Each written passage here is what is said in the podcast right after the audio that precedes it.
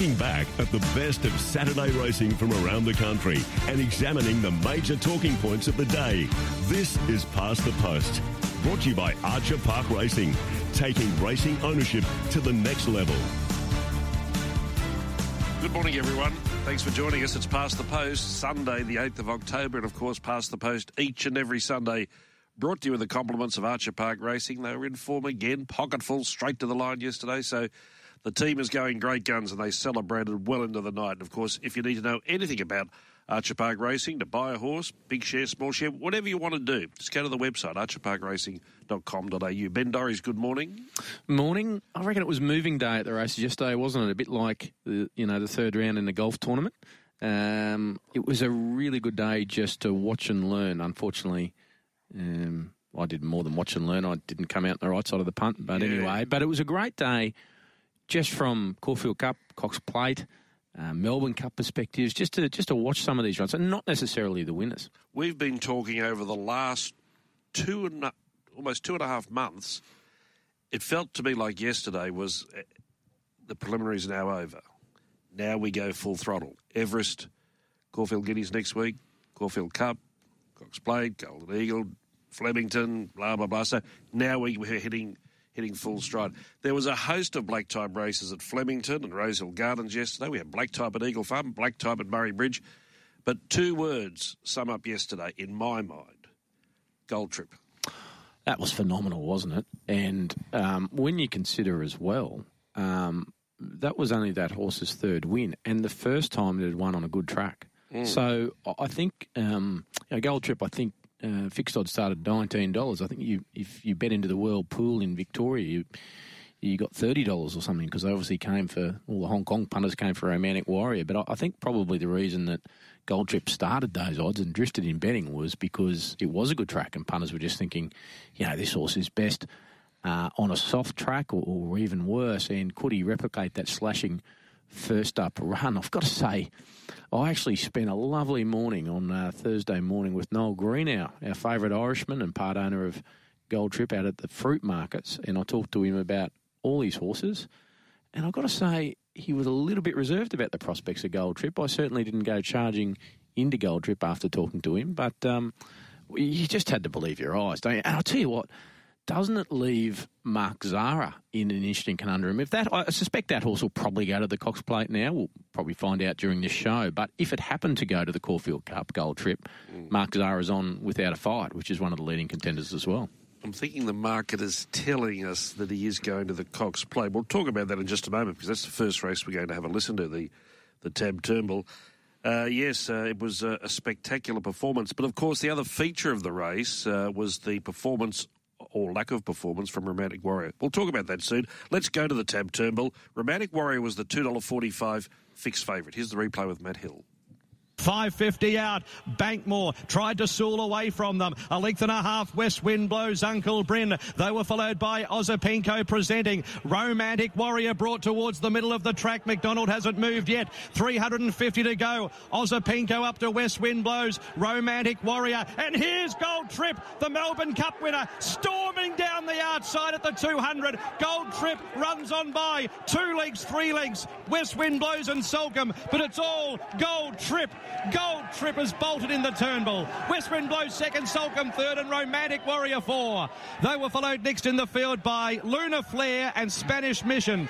Duke de Sessa, Francesco Guardi, back behind them Osipenko, then El Bodegon, Right You Are, Emissary, Uncle Bryn, Smokin' Romans, and back with those was Berkeley Square. Yes, Ran so well in the race last year. Gold Trip, Mark Zahra, bringing back some memories from the Cup last year. Certainly did. Uh, he was absolutely dynamic. Uh, as we mentioned, Noel Greenhalgh is joining us now as one of the part owners. Noel, good morning. How are you? Yeah, good, David. How are you going? I'm well. I was trying to think of a, a, an apt description for watching that race yesterday, and I've watched it a few times since. When he emerged, it was like a bolt of lightning. He just scorched up the centre of the track and, and ran away. I bet you watched it a few times yourself. um, I certainly have, and, and, and sort of it's it's a bit um, it's a bit awesome what he did. Um, I, I and and unexpected to be honest with you. I mean, his first up run signalled that the horse was was well and back in good shape, but made quite astonishing yesterday. I said just before you came on air, Noel, and congratulations too, that I suppose the reason this horse drifted in betting and, and, started at almost 20 to 1 was just the good track. I mean, there's probably those out there who were thinking he needed a bit of sting out of the track to, to show his best. Um, possibly, Ben, but seemingly it has still had a fair bit of give in it, mate. Um, um, so the, the word that I'm hearing is that despite the fact that it was a soft five, it was genuinely had a, a you could get your toe in it. So it's it's obviously suited those types of horses, and I mean the improved the improvement in El Bodegon would suggest the same because I mean he, he just won't go anywhere on anything that's hard, but he, he, he ran on quite nicely. So um, yeah, I, I do think that the track was was very suitable. It's hard to believe I'm saying this, but I think that win was better than his Melbourne Cup win. Would you say that as well? Obviously, not the significance of the race, but um, just visually, it was it was a better win. I thought. Yeah, um, and look, I, it's a it's a credit to the team there. I mean, they're obviously uh, Ciaron and David take most of the um, plaudits, but I mean the, the team behind them. I mean, this horse's foot issues were widely publicised, um, and the farriers and any of those people involved uh, that have got him to this stage of of a his feet being really really sound and b um, him looking the way he does. I mean, this horse arrived in oh, 21 to have a crack at a Cox Plate, and you know all sorts of things went wrong. Um, but, but he has never ever looked as well. He, Ciaron sent out a video on Tuesday, Monday, Tuesday this week, and right, the, the horse's coat is just gleaming. He just looks like a picture of health, and you know, obviously the Melbourne way suits him too. He had a, a prep in Sydney last prep and it didn't go to plan, but maybe obviously, yeah, Melbourne and Mark Zahra on his back suit him like looks like. what about you're a betting man? I see he SP'd nineteen dollars fixed this World Pool with just you know zillions of money in the Pool. He paid thirty dollars forty five on the on the Victorian tab. Um, I've just finished vomiting, David, from yesterday, um, and now you're going to make me vomit again. Oh, so that would tell that. you that would tell you how my how my betting um, um, expertise is, man. Ben uh, always chastises me because he says I'm a time nut. I like to talk about times, but I will say I think we should talk about times here with Gold Trip because you talk about a good turn of speed. His individual sectionals. This is a 2,000 metre race, mind you.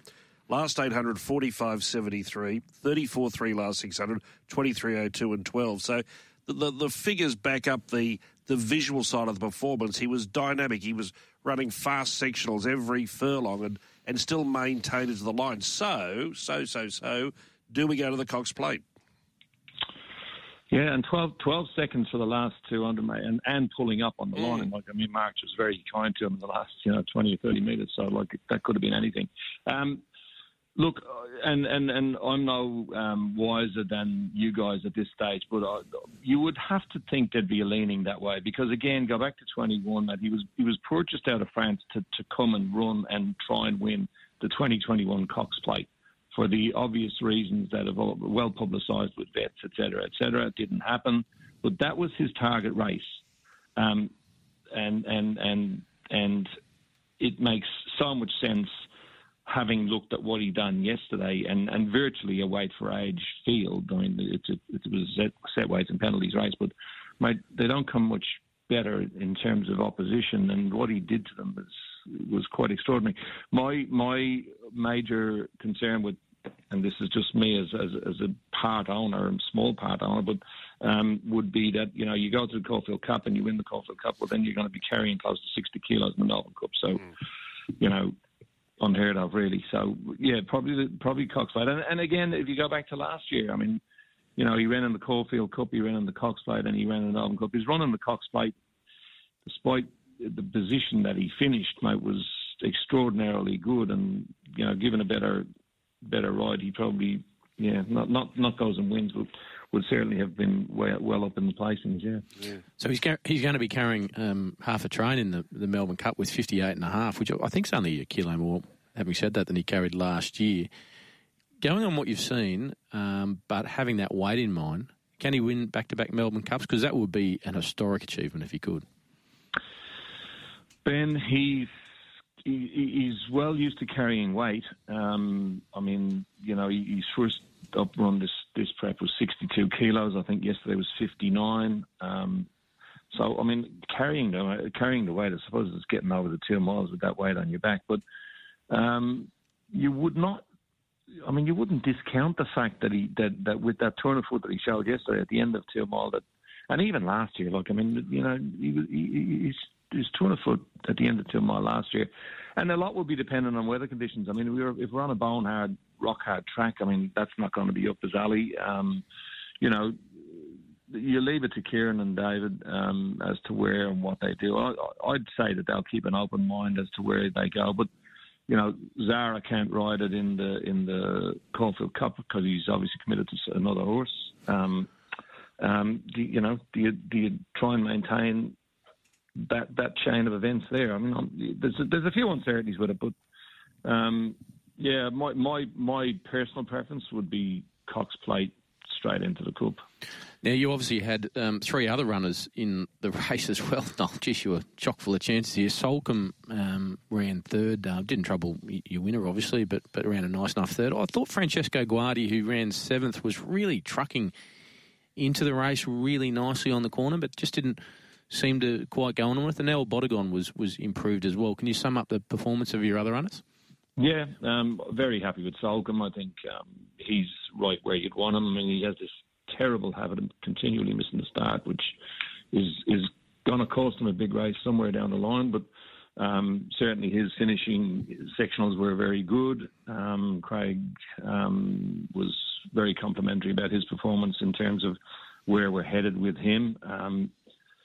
Uh, yes, uh, I would agree with you uh, to a point with Francesco. He was um, trucking on the home turn and probably just ran out of steam the last 150. I'd suggest Ben. Um, he, he's, he's got bigger targets in, in, in play. And again, and I'd reiterate, and I think I've said to you many times that that all along this horse is is planned to be running his best is when he's at a mile and a half plus he, he's very rarely done anything at less than a mile and a half.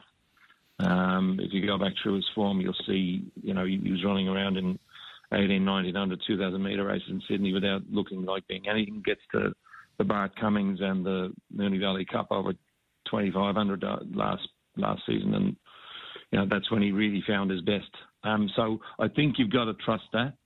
Um, and it was just nice to see El Bodegon um, finishing off well. He's been disappointing thus far, um, but certainly the weather, the better for him, and we're just starting to sort of work things out with him. But um, he, he certainly finished off a lot better. Well, all is good. Just changing topics before we let you go. They say uh, the first tray of mangoes auctioned at forty thousand dollars at the Rocklea markets during the week. That wasn't Ben Dorry's bid, was it? I tried to get him to take his hands out of his pocket. Oh. it's like getting blood. That's like getting blood out of a stone, David. Tell, tell us, what's the background of this, what, this, this this auction with these mangoes? Does this happen every year? Yes, it's been an annual event for a long time. I, God, it goes back, um, um, and you know, famously there was a, a great retailer, Sam Coco, who people yeah. might remember, but Sam was the eternal um, uh, highest bidder for years and years, and until one year when I stupidly enough took him on and he dumped me with it. So I was the mango king one year too. Oh. not, not my great, not my greatest effort ever. who uh, who who bid the forty thousand this year? Uh, a young retailer, Dominic uh, Casagrande. He's out at uh, Carina. Has a couple of retail outlets out, out on the um, Carina way. He's a really really good young man and. Um, yeah, it's a credit to him. And, and look, the markets community gets behind it every year. I mean, it's it's it's for the the the money's for great charities, and you know, there's a lot of generosity out of the markets all round. To be honest with you, so yeah. Did he tell you about eating all my, my, my beautiful blueberries? No. I was just about to say that actually, Noel. I, I will give you a wrap, and this is this is a free plug. So Noel's given me a beautiful tray, or you know, quite a few blueberries. I've taken them home. And as you can probably tell, I'm not a massive fruit and veggie man. I, I, sort of think, you know, salad and stuff like that's for rabbits and, you know, fruit, you know, maybe have an orange juice occasionally. But I, I consumed quite a few of these, um, uh, you know, blueberries on the couch the other night. They were superb. And I've been walking around, may I say, with a bit of a spring in my step ever since. I think I'd sort of, I feel reborn, Noel. How good are they?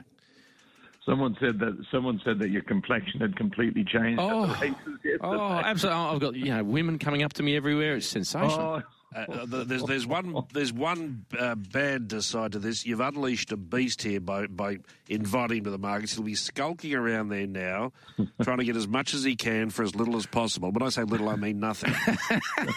so you know the man well. So you've let the genie out of the bottle there. I'm expecting some job applications. Hey, listen, just one final one before we let you go. Noel, you obviously had three runners um, in the Bart Cummings as well, and they finished, um, I think, 10th, 11th, and 12th. We're talking Virtuous Circle, Shayar, and Shiraz. Were they a bit disappointing, or, or how do you look at those runs? Um, on face value, uh, Shahir had a torrid time being wide and, and sort of went up and, and ran out of steam. He'll he'll definitely go to paddock. Um, Shiraz, yeah, I was expecting a bit more. Um, and Virtuous Circles run, I wouldn't um, discount what happened there. He he had a pretty checkered path in the straight, and rather than being out and open running where he probably needs to be, the big big striding horse, he was sort of boxed up on the fence for a lengthy period. Um, wasn't too bad wherever he goes next, and again looking looking like more ground. He he he wasn't too bad. Leave us with a fun fact. Tell me how many how many horses do you own right at this very moment? No idea. no idea. I'd Uh, imagine- No, I do. I'd love do, to s- I do. I'll, I'll, I'll, I'll give it way too many. Yeah. I'd love to see your email, uh, Noel. You know, when you like, you know, most horse owners have sort of, you know, they get the bill at the end of the month or something. There's one or two emails. Your your email would dead set be flooded with emails, wouldn't it? Mainly bills. He's just laughing. Anytime you feel like throwing in, mate, gi- give us a shout, will you? Keep him away from the markets. Good to talk to you, mate. Congratulations on yesterday. yeah, it was fantastic. Thanks, guys. See you later. There is Noel Greenhalgh's joining us and has a lot of horses. Yeah, he does. And you know what? His business model, I reckon, with the horses is a terrific one. I I think I'm right in saying that back in the day, when he started to get involved, he used to take big shares in a small amount of horses.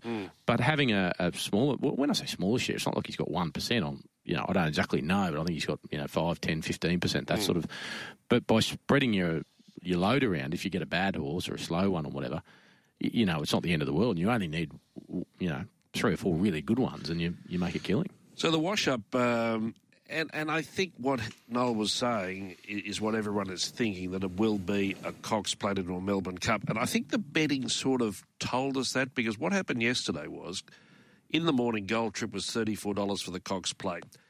Immediately he won the Turnbull, he went to 11. Now, we often see that happen. But then the key part is after 11, 9, 8, 7 there's significant moves after that initial move. So I'm thinking that uh, he will be at the Cox Plate and be a damn good chance. Yeah, I'll tell you what will win the Caulfield Cup. The second place horse yesterday, that West Wind Blows, for a first run in Australia, uh, had to do it the hard way. He was wide a lot, um, certainly in the early and middle stages. And I think Jamie Spencer dropped his whip as well late. And yeah, clearly got beaten fair and square by Gold Trip. But I thought to stick on the way he did with some class horses behind him, I- thought that's got Caulfield Cup written all over it. I'm just concerned about maybe a lack of tactical speed where he just, you know, different tempo here. And that run will have uh, helped him yesterday to, you know, start to adapt to the, this style of racing. But just don't want to see him caught wide like he was yesterday. Salka was very good, as we know.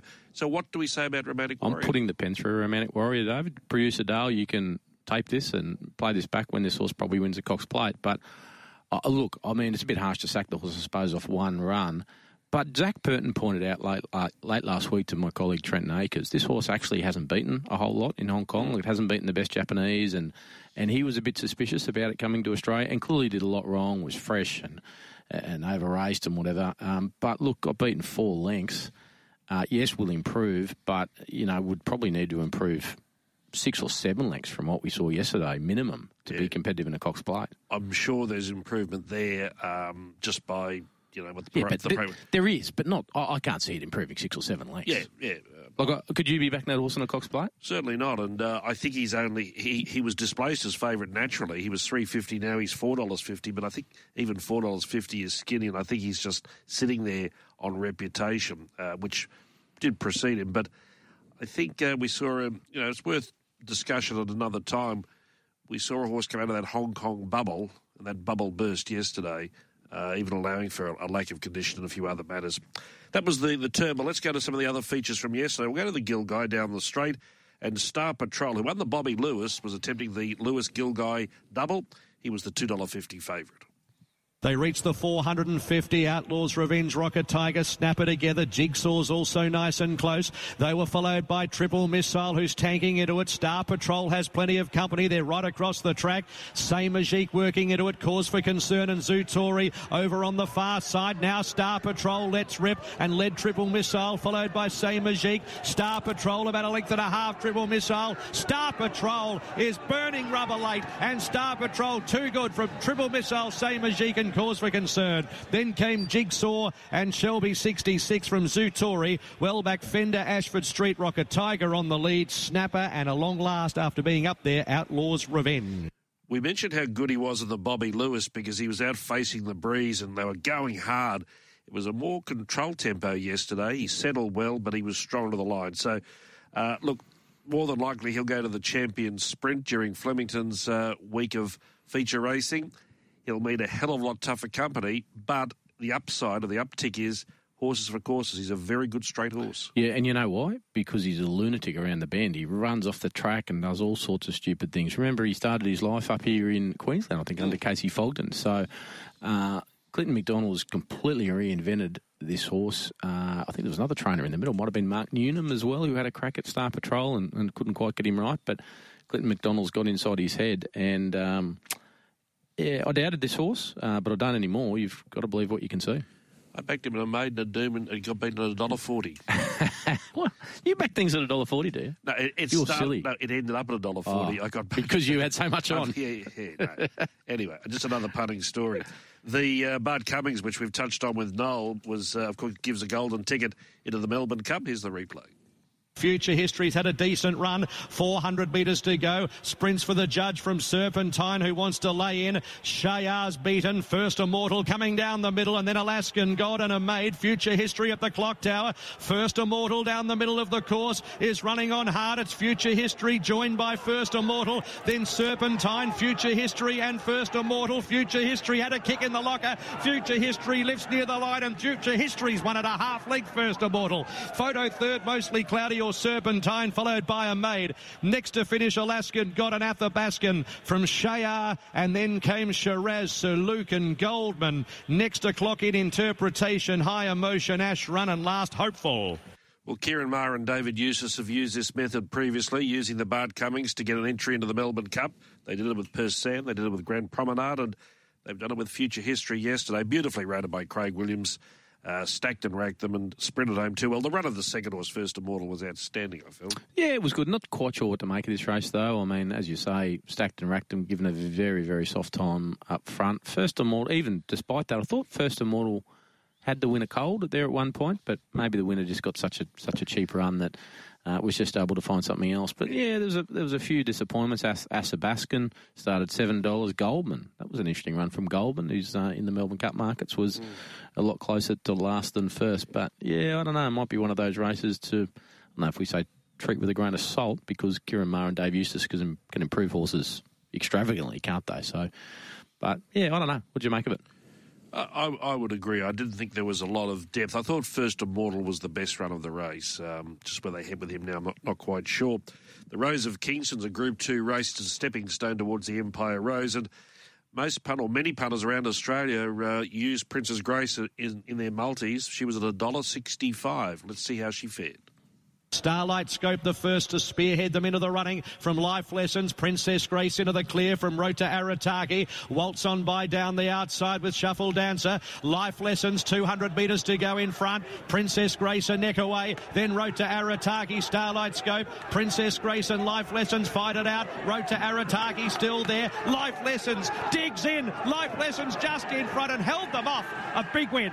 Life Lessons has won it from Rota Arataki or Princess Grace, then Waltz on by. Every chance the favourite. Starlight Scope behind them from Ballet Reach, climbing Star Dazzling, Lucy Shuffle, Dancer Star Tondes, and Zha Zha Shabugi.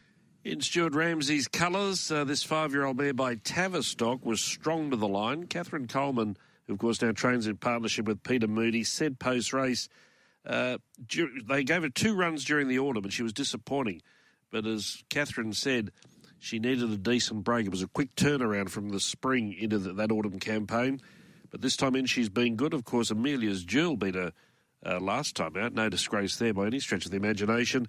But yesterday she came up trumps and more than likely will go to the Empire Rose. Yeah, the Amelia's Jewel form is obviously good form. I thought Princess Grace was the most disappointing run of the day, just about anywhere. Um, James McDonald, I thought, rode it perfectly. Like he kicked up early and really made that life lessons. The eventual winner work. Um, to sort of get ahead of him, sat beautifully poised there in the one-one in, in sort of trotting terms, and you just, I thought it was just a case of how far when I was watching the race. It just didn't find much at all. I mean, look, I think the winner's probably a better better horse than we gave her credit for. But Princess Grace, very disappointing, I thought. And there was a pre-race sensation because the New Zealand mare Skew Whiff played up in the gates, was uh, ultimately vetted and not cleared.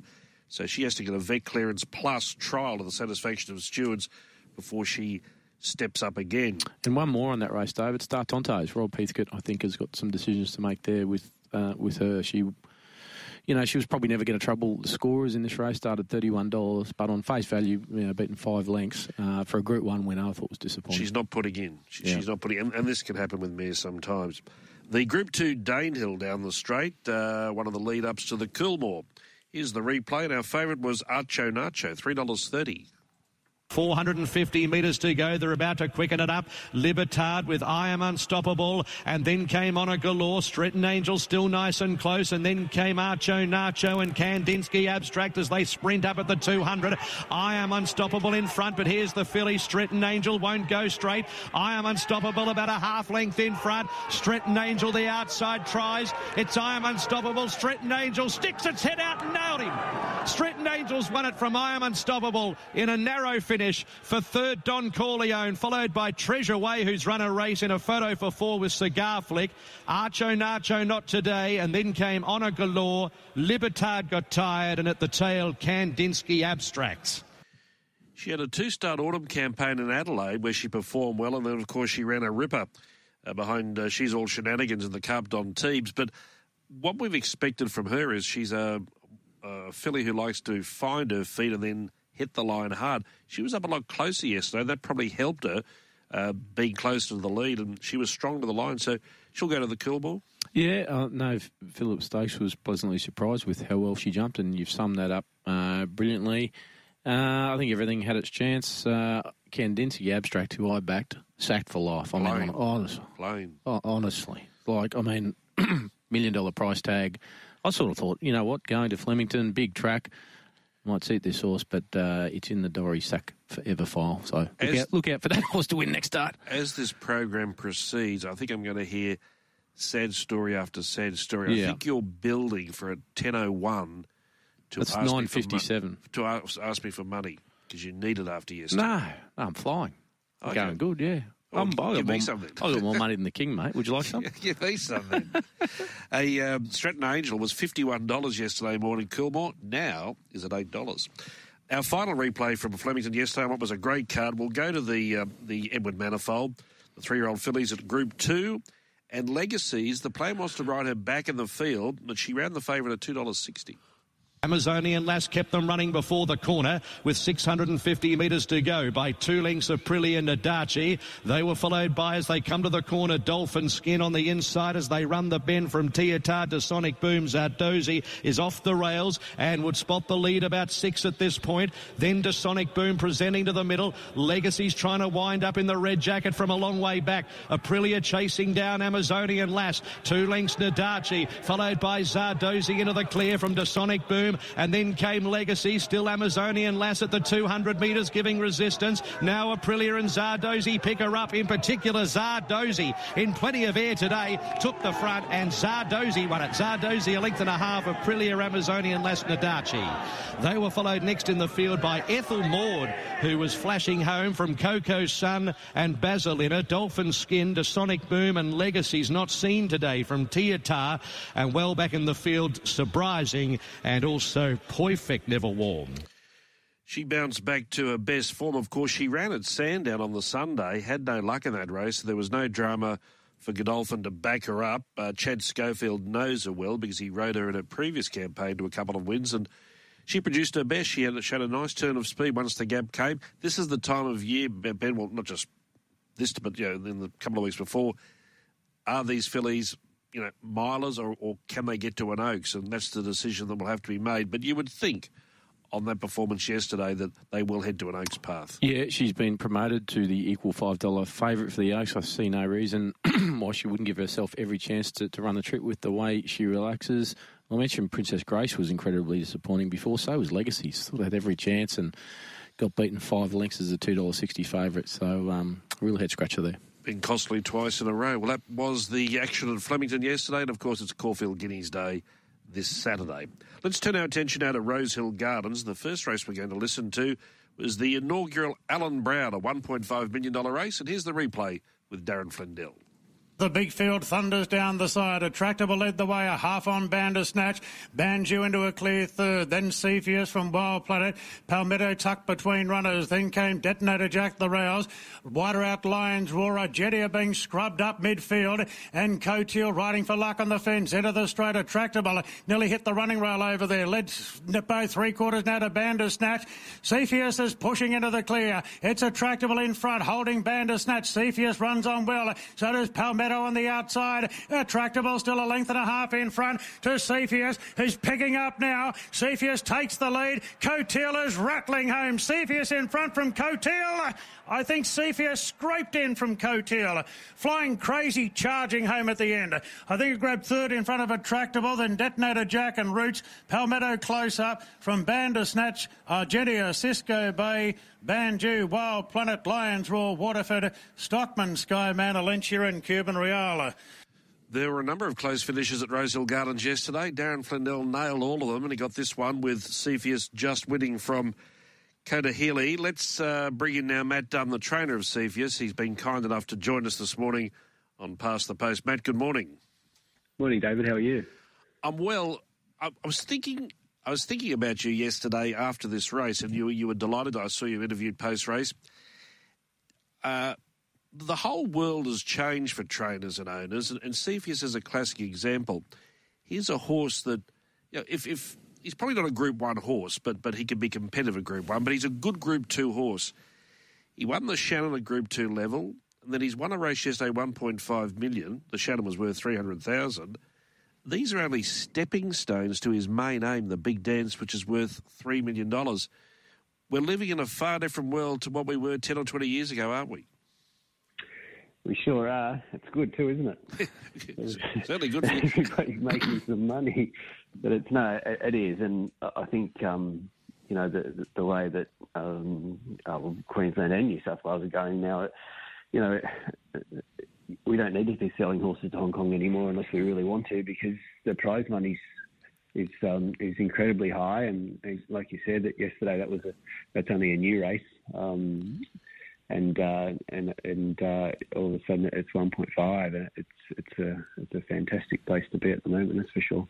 It certainly is. And naturally, it's a lot better when you've got the horses that can win them. But the other factor out of this, on a broader viewpoint, is it's giving you, the trainer, and, and your group of owners, the uh, the ability for for choice. Uh, we're seeing situations where, like we're talking about right at the top of the tree, horses like Amelia's Jewel, Kovalica. That connections have got to decide to go to A or B, but that's not a bad place to be in, is it? No, that's it, isn't it? I mean, you know, here's a 1400 metre race with 1.5 sort of the week after the Epsom, so it, like like you say, it opens up a whole bunch of prize money for for every level of horse. Um, and and it's um, it's something that they've worked hard at, and it, it's probably there are a few people saying it's a bit of an odd timing race, but it times pretty well for my program. Mm. Um, and I think as as time goes on and, and people sort of start adjusting horses programs for these races, um, they're only going to get better. Well, they attracted an 18, 18 horse field it yesterday, and it was you know it's only it was only sort of introduced this year, so um, it's pretty cool.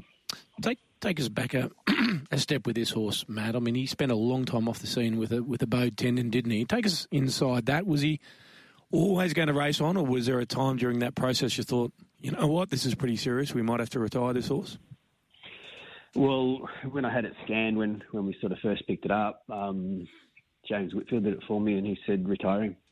Um, it was a significant injury. It was um, probably as bad as it gets, and OTI have got a very good system in place. They they use Matt Williamson down in Victoria, and, and um, you know it's a long process. He stayed in work for a year while he was doing his rehab. Uh, you know the days of just throwing him in a paddock for six months, um, they're behind us, and you know I think um, the, the results that we're, we're, now achieving with these horses, sort of post injury, um, are so so far better uh, than what they used to be. And, and, he's a prime example. You know, the horses are now coming back from these injuries, and I think we just have a better understanding of them now, and I think we manage them better. And um, I suppose um, the hardest part is probably getting them to, to sort of accept the fact that they're they're all sound and good again, and sort of leveling out. And I think that Cepheus is so competitive um, you know, he, he, sort of runs through a wall. He's uh, he's a, a good horse to, to sort of come back from an injury, but uh, it, it's quite incredible because the touch wood um, that that injury side is completely sound now. He doesn't even carry any heat in it. So,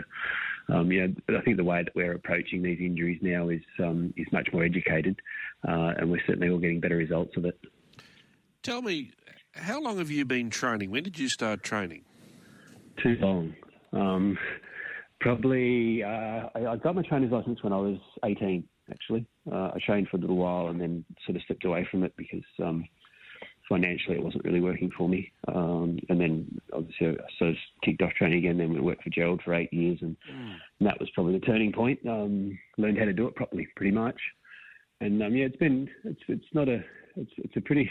I think every trainer will tell you the same thing. It's a pretty long apprenticeship, um, but uh, it's it's it's certainly a, a great it's, it's a it's a good job, and it's um, there's a lot more sad days than happy ones.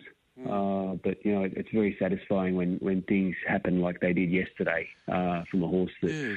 two years ago, in every likelihood, could, could easily have been retired. So, and a great bunch of people around us and, and an owners group that enjoy it so much. It's um, it's a pretty cool job to have.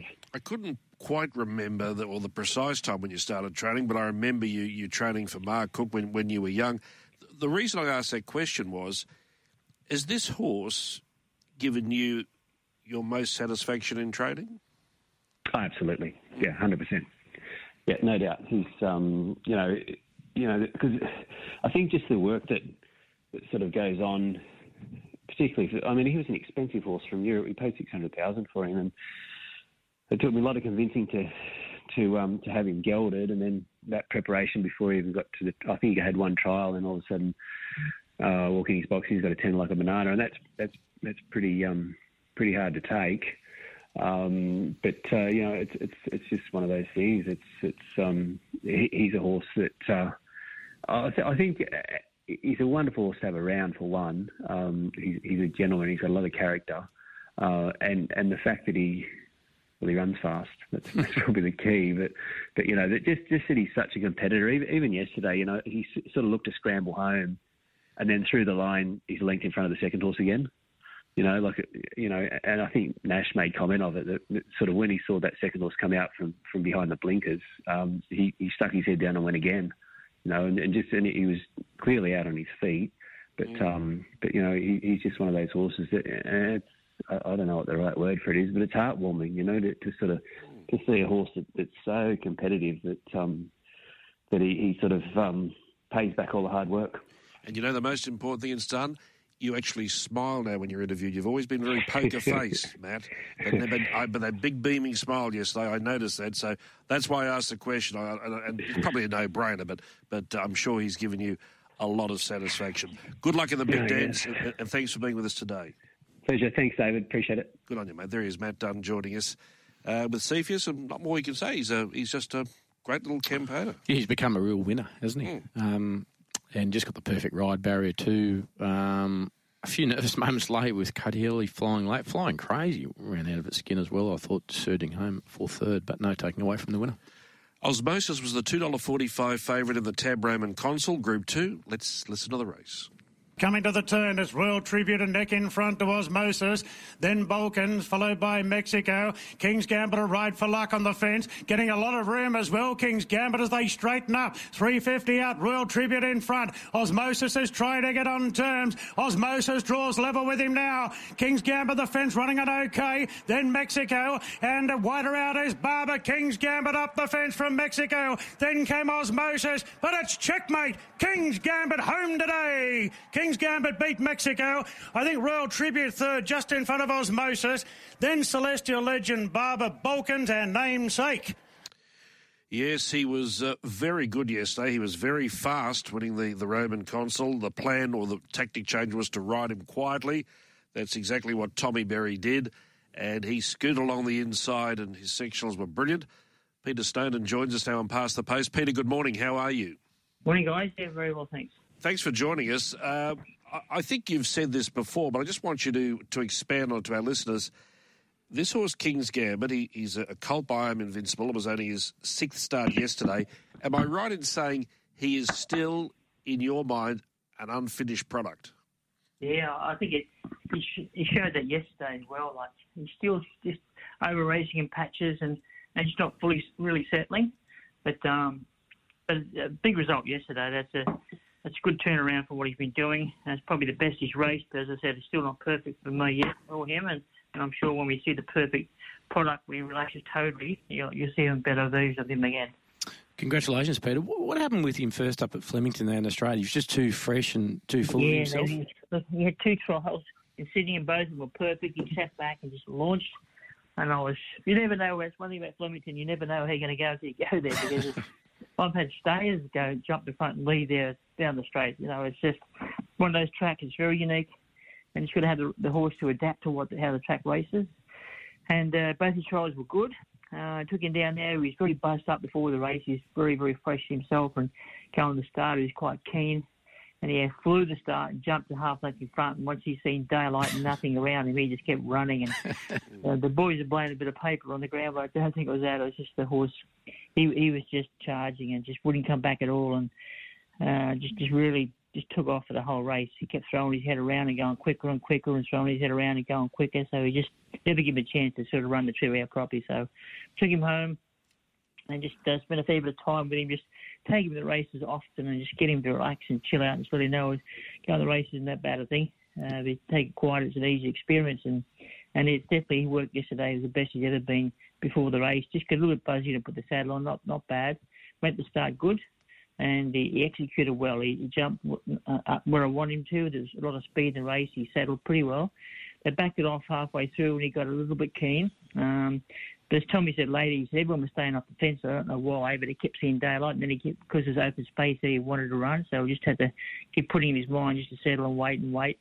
So he could have drove a bus up inside when he turned home, but lucky that was there. We didn't have to alter our, our, our direction. Uh, but he hung on him right up to the last 300 metres and actually quick and he's put a gap in him. Yeah, smart horse. He put a, a wide margin. I think they're in 33.3 off the front, so he would have broke 33 the last 600 metres, which he can't do much better than that. Oh, I'm assuming uh, the game plan would be uh, the Coolmore down the Flemington Straight. Given that, or A, is that the case? But B, if it is, given that experience at Flemington first up, do you just put that down to him being too fresh, or or is there a little bit of you that would be, you know, worried about heading back to the straight? Oh, I'm 50-50. It's a perfect race for him. It's a race we've had our heart set on for six months, so there's um, a lot of thoughts and process has gone in it, so that's why we shouted when he did that his first start, thinking we're out of play here. But look, I think now he shows a lot of improvement since he's been home, and with the benefit of having another run, and we'll definitely give him another trial, probably down the straight again eight days before the race. I think a bit more work under his belt. Not that you want to work him too hard because he's a, he's a fresh horse, so it's a bit of a juggling act to get enough work in him, not too much to make him feel a bit flat. So uh, that's, that's our job to get that bit right. But um, but if he, settles, it's a perfect race for him. Um, that level of, class horses, they're going to go quick. They won't be walking. It's 12, it'll be 15 of the best three-year-old sprinters. They've got a, a big carrot at the end if you can win. Whatever horse wins that race, it's a huge stallion-making race. So um, it's certainly in a lot of horses' minds, and everyone's talking about their best horse going there. So it's going to be a good class race. Hopefully, a good fast race, and we can see the best of this bloke down there. Yeah, his individual sectional was thirty two fifty four, so that probably, without, without checking fully, would be the would be the quickest of, of the day there. Speaking of the Flemington Straight, this um, young boy handled himself well. Bodyguard on debut, winning the, the Maribyrnong trial. Yeah, he, he's a beautiful horse. He'd want to be for 1.6, couldn't you see? You buy two hours of that. But uh, but look, he's he's a very tractable horse. He's a very sensible horse, and uh, he showed that yesterday. The Invincible was king a bit racy, early, but this bloke's had a really good mindset right from day one, and we're quietly confident he, he, he would handle it, and, and and that he did. He, he jumped well, he settled nicely. When asked to quick quickly, he put a gap in it quickly, so he ticked every box for us yesterday, and we're more than happy with what he done. Just a quick one, last one from me, Pete. It was nice to see, I thought, two horses that we saw of yours that were up here in the, the Queensland Winter Carnival win at the Randwick midweeks, Queen of Dragons and Gianti. I'll probably say that name wrong, but um, they were nice wins at the, the midweeks, weren't they? They were, mate, and that won't be the last, especially Queen of Dragons. She's a, she's a really good filly, but um, just she's a very hard going filly early. She's settled, settling and wants to settle a lot more in races now, and it just takes a little while to work out what sort of trip she wants. She's uh, but that seven furlong just on, on, on Wednesday was very good. She was she got into interfere with a couple of times, but uh, the last 200 metres just powered away from them. So that was very pleasing to see. And Gennady, she's always been a good filly. Um, a couple of her runs up there, she's terribly unlucky. She got held up on the fence one day and and uh, and uh, couldn't get out. Another day she drew a bad gate when got a long way back but ran a terrific race. So she's very talented. I think there's black type in her. Their aim is to try and go back to Melbourne and get something there during the Melbourne Cup week. And Mazu right to go next week? He's good as we can get him. Missing that run was a bit unfortunate, but he had a really solid trial on the Monday. They ran 58 flat in that trial. Uh, he's probably the fastest horse around, the horse that won that trial, and they, they broke uh, 33 even. They ran 33 even um, the last 600 in that trial, so it was a fast trial and on the outside fence. Of course, proper at Rose Hills, that is quick. But he had, he had, a good solid hit out. He chased that horse and had a good blowout. Um, pulled up pretty well, recovered fairly quickly. He'd done a bit of work on Saturday, and fine and up next Tuesday, and that should have us back on track. Peter, thanks for your time this morning, and good luck at the Everest next week. Appreciate it, boys. Thanks a lot. Cheers. There is Peter Snowden joining us as we go to a break. Let's go to the $2 million Hill Stakes at Rosehill Gardens yesterday. And Montefilia was the $3.40 favourite, and she bounced back to winning form. Racing to the turn, it's Mount Popper being eyeballed now by Huyamal. And Hieronymus said, go on Huyamal. It moved up to take the lead away from Mount Popper, followed by Zayrek into the clear. Then came Hosier. Montefilia still five lengths away, slicing into the clear. Huyamal at the furlong, a length in front of Zayrek. Montefilia hitting the line well, protagonist the rail. Huyamal a length in front. They're swooping. Huyamal being gobbled up by Montefilia. Montefilia over the top, run past uh, Huyamal to win it, and protagonist flashing home into third. Uh, then came no compromise, hitting the line hard from Zayrek. Further back to Luncy, Numerian, Young Werther. Uh, Mount Popper got pretty tired from Skylab, Fire Burn, and Hosier.